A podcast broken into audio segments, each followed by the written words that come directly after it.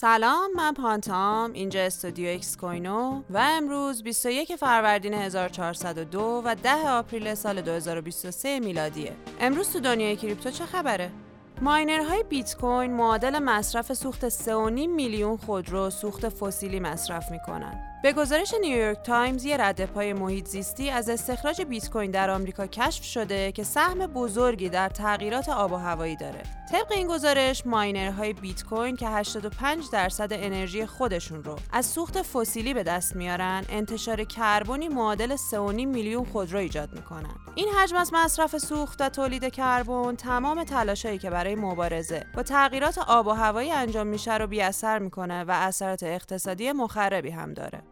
شرکت متا به زودی پشتیبانی از NFT رو متوقف می‌کنه. متا غول حوزه فناوری اخیرا اعلام کرده که از فردا یعنی 11 April پشتیبانی از NFT رو در پلتفرم‌های فیسبوک و اینستاگرام متوقف می‌کنه. این اقدام متا در جهت تمرکز این شرکت روی حوزه‌های دیگه مثل متاورس و هوش مصنوعی انجام شده. گفتنیه که بعد از قطع پشتیبانی متا از NFT پست‌های مرتبط در فیسبوک و اینستاگرام به حالت عادی برمیگردن. کاهش میزان اتریوم های stake شده. با توجه به داده های منتشر شده از سمت پلتفرم تحلیلی گلاس نوت هرچی به زمان شانگهای آپگرید نزدیکتر میشیم میزان اتریوم های استیک شده هم کمتر میشه. البته دلیل دیگه هم که باعث کاهش سپردهگذاری اتریوم شده قانونگذاری های سخت و فشار نظارتیه. تاریخ دقیق شانگهای آپگرید اتریوم 12 ماه آپریل 2023 اعلام شده. کاردانو ممکنه مورد توجه هوش مصنوعی قرار بگیره.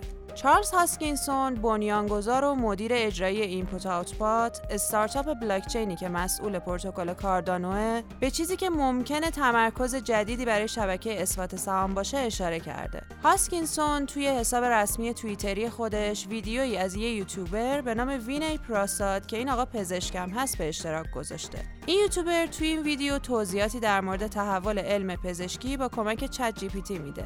حالا ارتباط این موضوع به کاردانو چیه؟ شبکه کاردانو به دلیل ساختار و تنوع پذیریش در حال حاضر یکی از بهترین گزینه ها برای پشتیبانی از فناوری هوش مصنوعیه و ممکنه در این مسیر آینده روشنی داشته باشه. ممنون که با ما همراه بودین.